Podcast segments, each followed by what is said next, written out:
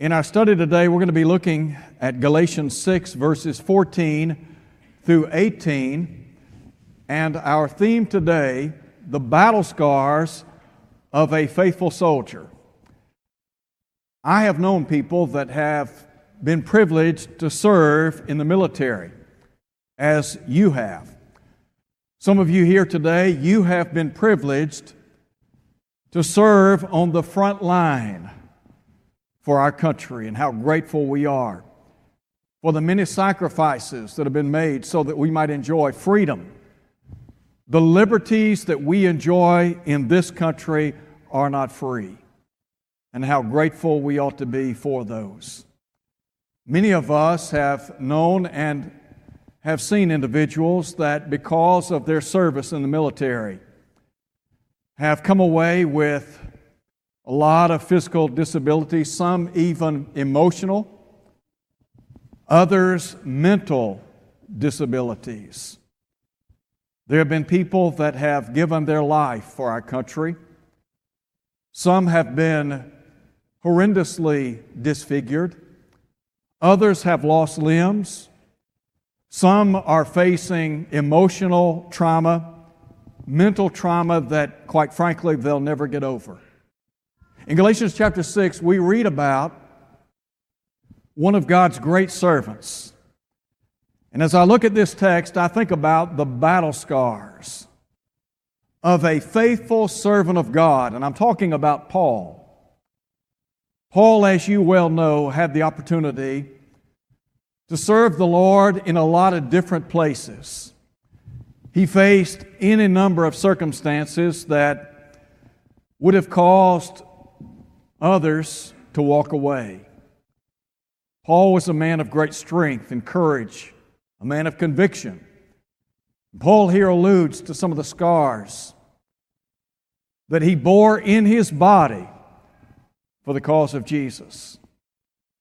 As we look at this passage of Scripture, I want to begin by talking about Paul's connection to Christ. What we have to understand is when you look at the life of Paul, Paul's life was woven hand in glove, hand in glove, as we say, to the Lord Jesus Christ. In Galatians 6:14, Paul would say, God forbid that I should glory, except in the cross of our Lord Jesus Christ. That is a monumental statement. Because Paul here is talking about the intimate relationship that he had forged with the Lord Jesus. There are some things that stand out in my mind as I think about Paul and his relationship to Christ.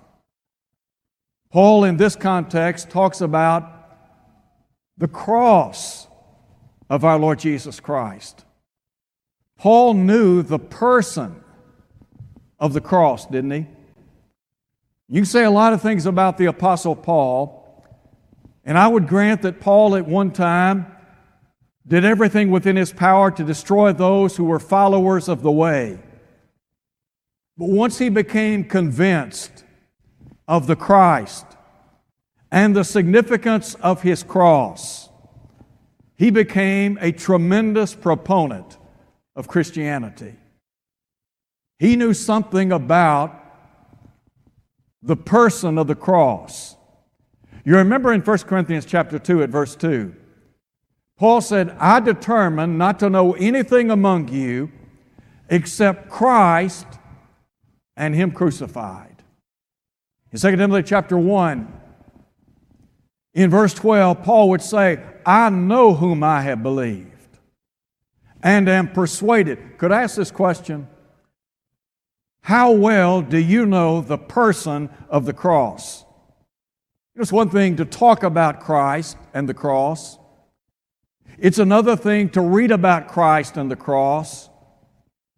But it is altogether different to know the person of the cross. I'm convinced one of the problems, one of the struggles that we face today, there are a lot of people who claim affiliation with Christ, but they really don't know Him. They don't have an intimate relationship with the Lord. You look at Paul's life. He had a very intimate relationship with the Lord. So he knew the person of the cross. Not only did he know the person of the cross, but I suggest to you he knew the purpose of the cross. In Galatians chapter 1, Paul, in his introductory statements to the churches of Galatia, talks about God the Father and the Lord Jesus Christ. He said, Who gave himself for our sins. Paul knew about the purpose for which Jesus Christ came into the world. Now, the angel of God announced that purpose in bold letters to Joseph, didn't he? When he said, That which is conceived in Mary is of the Holy Spirit, she shall bring forth a son. His name shall be called Jesus, and he will save his people from their sins. Paul knew the purpose of Christ coming to the world. 1 Timothy chapter 1 verse 15. Paul said, "This is a faithful saying, worthy of all acceptance. Christ Jesus came into the world to save sinners, of whom I am chief." And you can talk about all the things that Jesus did in his life, and he did a lot of great things. But his purpose was to save people from sin. Didn't he say in Luke chapter 19, I have come to seek and to save the lost? Paul knew the person of the cross, he knew the purpose of the cross, and he knew something about the power of the cross. Listen to him again as he writes to the church at Corinth. Paul said, We preach not ourselves, but Christ Jesus our Lord, and ourselves as your servants for his sake. Why do you think Paul preached Christ and him crucified? Because he understood that Jesus was and is the Savior of the world. The drawing power of the cross, wasn't it Jesus that said, And I, if I be lifted up, will draw all people unto myself? When you go back to Golgotha and you see Jesus as he hangs upon the cross, his body welded to those wooden beams, dying for the sins of the human family. Listen to him as he says, Father, forgive them, for they know not what they do. Is it possible that we really don't know the person of the cross, that we really haven't paused to think about the purpose of the cross as it applies to our own lives, and the power of the cross. We live in a lost and dying world, don't we? Didn't John say the whole world lies under the sway of the wicked one? And you look at what the devil is doing in the world, in our country, in the home, in the lives of people today. And you see people whose lives have been ravaged by sin, whose lives are being destroyed by the devil. And Paul recognized the power of the cross. That is the only power that can redeem people from a life of sin and bondage. Paul would talk about people who are taken captive by the devil to do his will. It's only by the power of the cross that people can escape the scourge of sin and the consequences of a life of sin. There is a second thing I would call your attention to. First, we talk about Paul's connection to Christ. But then he speaks of his crucifixion to Christ. Listen to him as he talks to the churches of Galatia in verse 14. God forbid that I should glory except in the cross of our Lord Jesus Christ, by whom the world has been crucified to me, and I to the world. When you think about crucifixion, what comes to your mind? What ought to come to our minds is death. The cross signifies death. And Paul here is talking about the death that took place in his own life. Paul had to die to self. And if you're going to live for Christ, and He's going to be what He ought to be in your life, you've got to die to self. I understand. That is easier said than done, isn't it? Jesus, during His earthly ministry, said, If any man will come after me, let him deny himself, take up his cross, and follow me. There are a lot of folks, Christianity is appealing in a lot of ways. But the idea of subjugating their life to the Lord, that's not going to happen.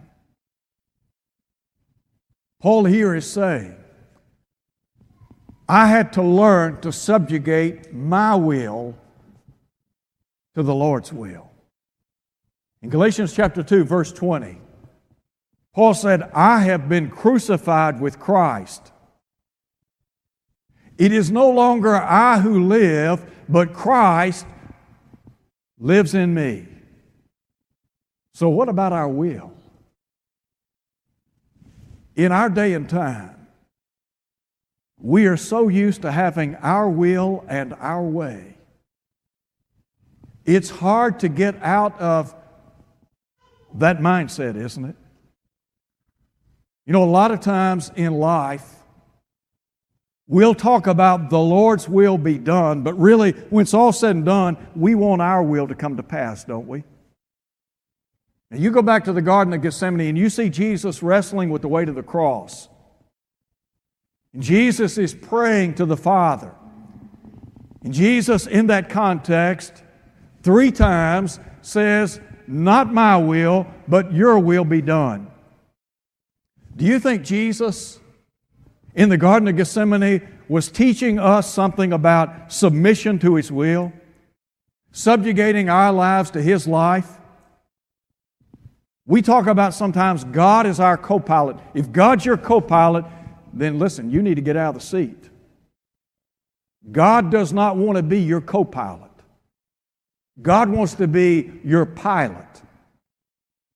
He is either the Lord of your life, He's the one that reigns and rules in your life, or He doesn't. There's no middle ground. You either die to self and you die to your will, or you don't. You know, we live, we live in a day and time when we compromise and we make concessions for a lot of things, don't we? There's no middle ground in Christianity. You're either in or you're out. You're either for him or you're against him. It can't be both. Jesus said in Matthew 6 24, no man can serve two masters. It is an impossibility.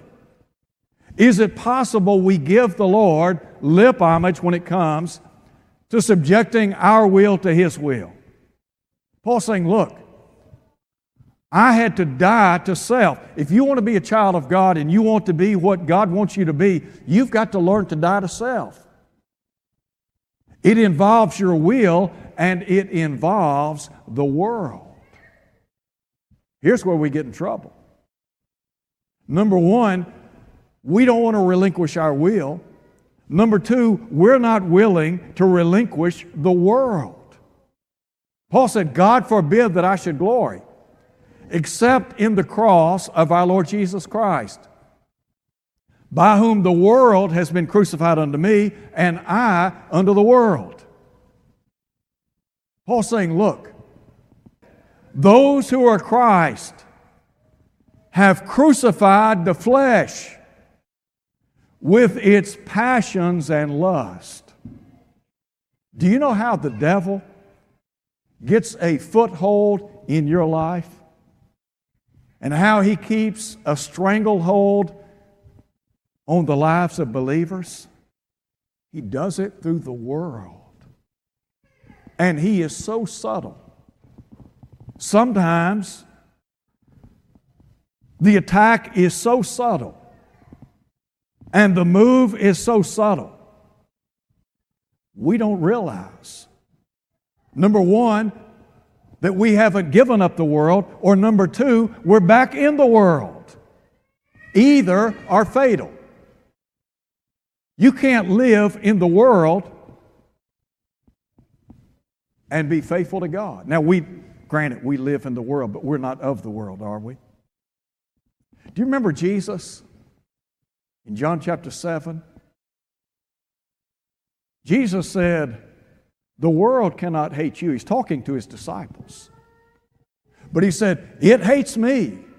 And why is that, Jesus? He said, Because I testify of it, that its works are evil. We are living in a world today. We are living in a nation today that, in many respects, is hostile to Christianity. And you start standing up for God and His Word and His people. And you will become the brunt of attack, won't you? So, what some people try to do is compromise. There are a lot of things that are going on in our world, and you look at all the problems that we're facing in our country right now. There is not a problem we face in this country, socially, racially, politically, whatever. The answer is the gospel of Christ. That's the answer. That's it. You want to remedy the world's problems and the problems we face in America, it's the gospel. That's it. There is no other message out there. So when you stand up and you tell people, look, this is the truth. You know, Jesus said the truth shall make you free, won't it? Do you know why people are living in bondage today? Because the devil has got a sway in their lives. Sadly, there are people in the church. The devil is holding sway over them. And they haven't come to understand something about dying to self, dying to will, dying to the world. Paul's saying, Look, I've given the, my will up, I've given the world up. There is, as I said a moment ago, Paul saying, I have died to self. Have you? Have you died to me, myself, and I? It is a lot harder to do than we think it is. There are a lot of times we fool ourselves. And we talk about living a Christian life and we talk about living a committed life. But I'd ask just how committed are we? Didn't Jesus say, By their fruits you shall know them? Paul died to self, yes. But then note, if you would, there is deliverance from sin. Paul said, In Christ Jesus, neither circumcision nor uncircumcision avails anything but a new creation. One of the real problems that Paul deals with in the book of Galatians, there were Judaizing teachers that were wreaking havoc upon the faith of God's people. Some were moving away from the purity of the gospel. There were Judaizing teachers that were making circumcision an appendage to the gospel. The apostles deal with that in Acts chapter 15. Not only did Paul deal with that, but they were undermining his credibility as an apostle of Jesus. You go back to the first century, and we talk about racial problems in our world today and in our nation, and we have, we have problems, as you well know. If you think this is new, you are sadly mistaken. If you go back to the first century and you look at the context of the Jews and the Gentiles. See what they thought about each other. They hated each other. The Jews looked upon the Gentiles as dogs. The, the Samaritan people had been carried into, or rather, the Samaritan people were a half breed. They were Jews that had been carried into Assyrian captivity back in 722, 721 BC. They had intermarried. So in John chapter 4, when Jesus has a conversation with a woman from Samaria, that was radical. And John said, The Jews have no dealings with the Samaritans. What I'm saying is, this problem is not new. And I want you to understand something, and please do not misunderstand what I'm saying. There are a lot of folks in our nation today that are intent on pulling down monuments and statues from the past.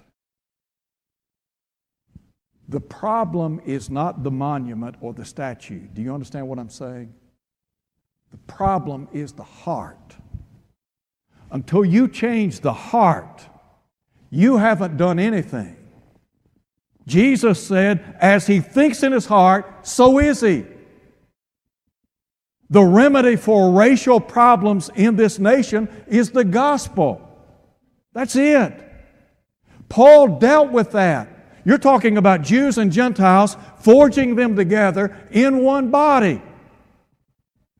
The problem we have in America, the problem we have in the world, the problem is the heart. That's it. That's why you want to talk about real change, affecting real change in our nation. You got to preach the gospel. That's it. That's it.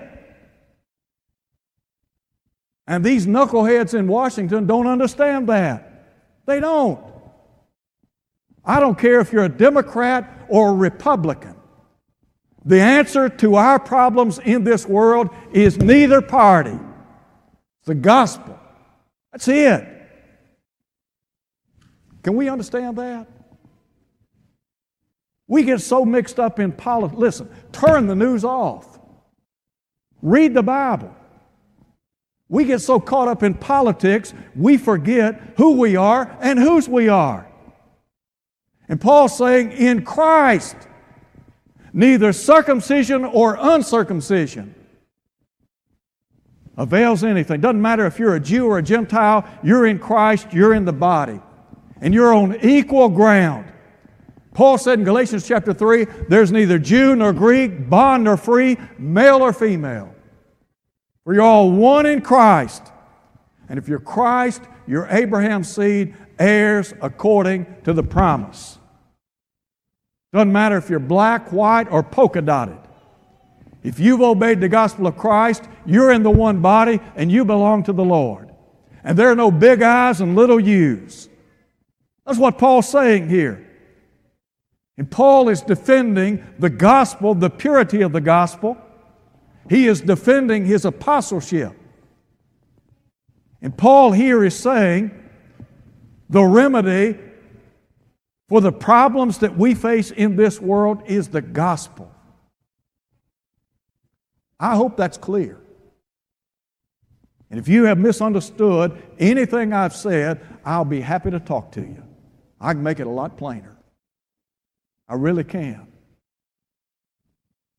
And maybe I don't make it plain enough sometimes. But I want us to understand something about Paul and the gospel and the freedom that we enjoy in Christ. The gospel is for all. All. I want to ask you a question. In the eyes of God, Does he place a premium on souls? Yes, he does, doesn't he? You remember the song, Jesus Loves Me? This I know, for the Bible tells me so. Red, yellow, black, and white, they are precious in His sight. Is that true or false? It's true. We are all precious in the eyes of God. Paul knew that. Paul in Galatians chapter 2, verse 20 said, speaking of Christ, who loved me and gave himself for me. The Lord gave himself for you. He died for you. There's a third thing I want to share with you. And as we look at our third point, we've talked about his connection to Christ, his crucifixion with Christ, but now his consecration to Christ. Listen to what he says in verse 16. As many as walk according to this rule, peace and mercy be upon them and upon the Israel of God. The Israel of God is the church. Under the Old Covenant, Israel was a special nation, God's special treasure. Today, God's special treasure, God's special nation is the church. So in Galatians chapter 6, Paul says that we all walk by the same rule, the same code of conduct. It's the gospel. But then look at verse 17. From now on, let no one trouble me, for I bear in my body the marks of the Lord Jesus. Let's talk about his mission for a minute. Do you remember back in Acts chapter 9 when God told Ananias to go to a fellow by the name of Saul? Initially, Ananias was apprehensive about going to Saul because he said, I, he said, I've heard from many about this man. He knew the reputation of Saul of Tarsus. And yet God said, Go your way. He is a chosen vessel of mine to bear my name before Gentiles, kings, and the children of Israel. In Acts chapter 26, when Paul recounts his conversion to Christ, he said that the Lord Jesus in the long ago said to him, I have appeared unto you for this purpose, that you might be a minister and witness of the things that you have seen and of the things I will yet reveal to you. I will deliver you from the Jewish people and from the Gentiles to whom I now send you. And why is that? To open their eyes in order that they might turn from darkness to light, from the power of Satan unto God, and receive forgiveness and an inheritance among all those who are sanctified by faith in me. Paul here said, Look, I had a divine purpose. My purpose was to preach the gospel. That's what I'm all about now. Paul is writing to the churches of Galatia, which would have consisted of Antioch in Pisidia, Antioch, Iconium, Lystra, Derbe, that southern portion of Asia Minor.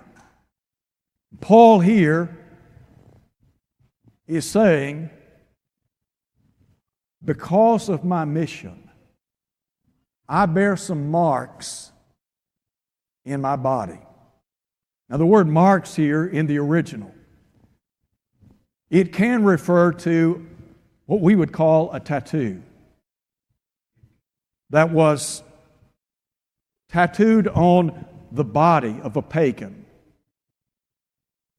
And the name would typically be that of a pagan god. It can also refer to the branding of a slave. Thirdly, it could refer to physical marks or scars that are upon the body. I think what Paul is saying here was Paul a servant of God? Yes, he was. He was a slave of God, wasn't he? And Paul acknowledged that the God that we serve today was the God of his life. But I think he's talking about his physical scars for his body, or rather, physical scars for his service in the cause of Christ. I've got a lot of scars on my body. And I can look at certain places on my hands. I can look on my face, and I'm reminded of a sled wreck, an automobile accident, a fight that I had. I've got scars. But Paul's saying, I have scars because of my service to Christ. Do you remember in Acts chapter 14 when Paul was in that southern region of Galatia? In Lystra? And he was stoned. Imagine being stoned. In Acts chapter 16, we read about the Apostle Paul, along with Silas, having many stripes laid upon their backs. In 2 Corinthians chapter 11, Paul would say, Three times I was beaten with rods. Sit with Paul for a while. Let him tell you about the scars on his hands and arms and legs and back and chest. One writer talked about the permanent disfigurement of Paul. I really believe Paul had been so abused in his physical body that you could have identified him by his scars. Would you be willing to suffer that much for the cause of Christ? Today we may receive verbal taunts, but we're not physically whipped like he was. Paul said he had 195 stripes laid upon his back. Can you imagine that? Can you imagine how badly that would have hurt? Or in Acts chapter 16, I alluded to it a moment ago, when many stripes were laid upon his back. Then his feet are fastened in stocks. How did he react to that? Was he bitter? Was he angry? Was he upset at God? No, the Bible says at midnight he prayed and sang praises to God. Why was that? Because he was consecrated to God. Paul here is saying, Look, I bear the marks. You want to know something about my apostleship? You want to know something about my service to the Lord? It is a badge of honor. To be a Christian is an honor. We might not necessarily be great messengers, but listen, we have a great message, don't we? The message that we preach and teach is the remedy for all the problems that we're facing in our world, primarily the sin problem. The problem we're dealing with, whatever the problem, in many respects, it just boiled down to one thing sin. And Paul said, All have sinned and come short of the glory of God. But through Jesus, we can have a new life, can't we? You know, you may be here today. Maybe your life hasn't necessarily gone as planned. You know, sometimes we make mistakes in our younger years and we pay for them as we grow older in life, don't we? Sometimes we find ourselves sitting in a place where we never intended to be, with people we never dreamed of being with. Sometimes it's tough making it day by day. I don't know where you are in your life, if you're happy, sad, content, discontent, satisfied, dissatisfied. But I know this the answer to whatever problem you have, it's the gospel. There are a lot of people in our world today, I'm just telling you, there are a lot of folks in our world today they would love to have a, a second chance, wouldn't they? I, I would love to have the opportunity to go back and do some things differently in my life. Not possible. While I can't go back and rewrite history, I can change the direction of my life. The new birth will give you a new beginning. And once you get in Christ, you can be a difference maker in this world. We need difference makers in the world, don't we? All of us working together, joining hands. We're God's people. God loves each and every one of us, and every single one of us, not just here today, but in the world. We're all special in His eyes. So if you're here today and you're not a Christian, I encourage you to come to Christ. Believing that Jesus is who he claimed to be, the Son of God. Paul believed that. That you would be willing to repent of your sins, confess his name, and then be immersed in water so that your sins might be washed away, as Paul's was by Ananias and the instructions given him in Acts 22 16. If you're here today and you're not faithful to his cause, could we plead with you to come home? Come back to Christ? To give him your life once more? If you need to be restored, we encourage you to come as we stand and sing.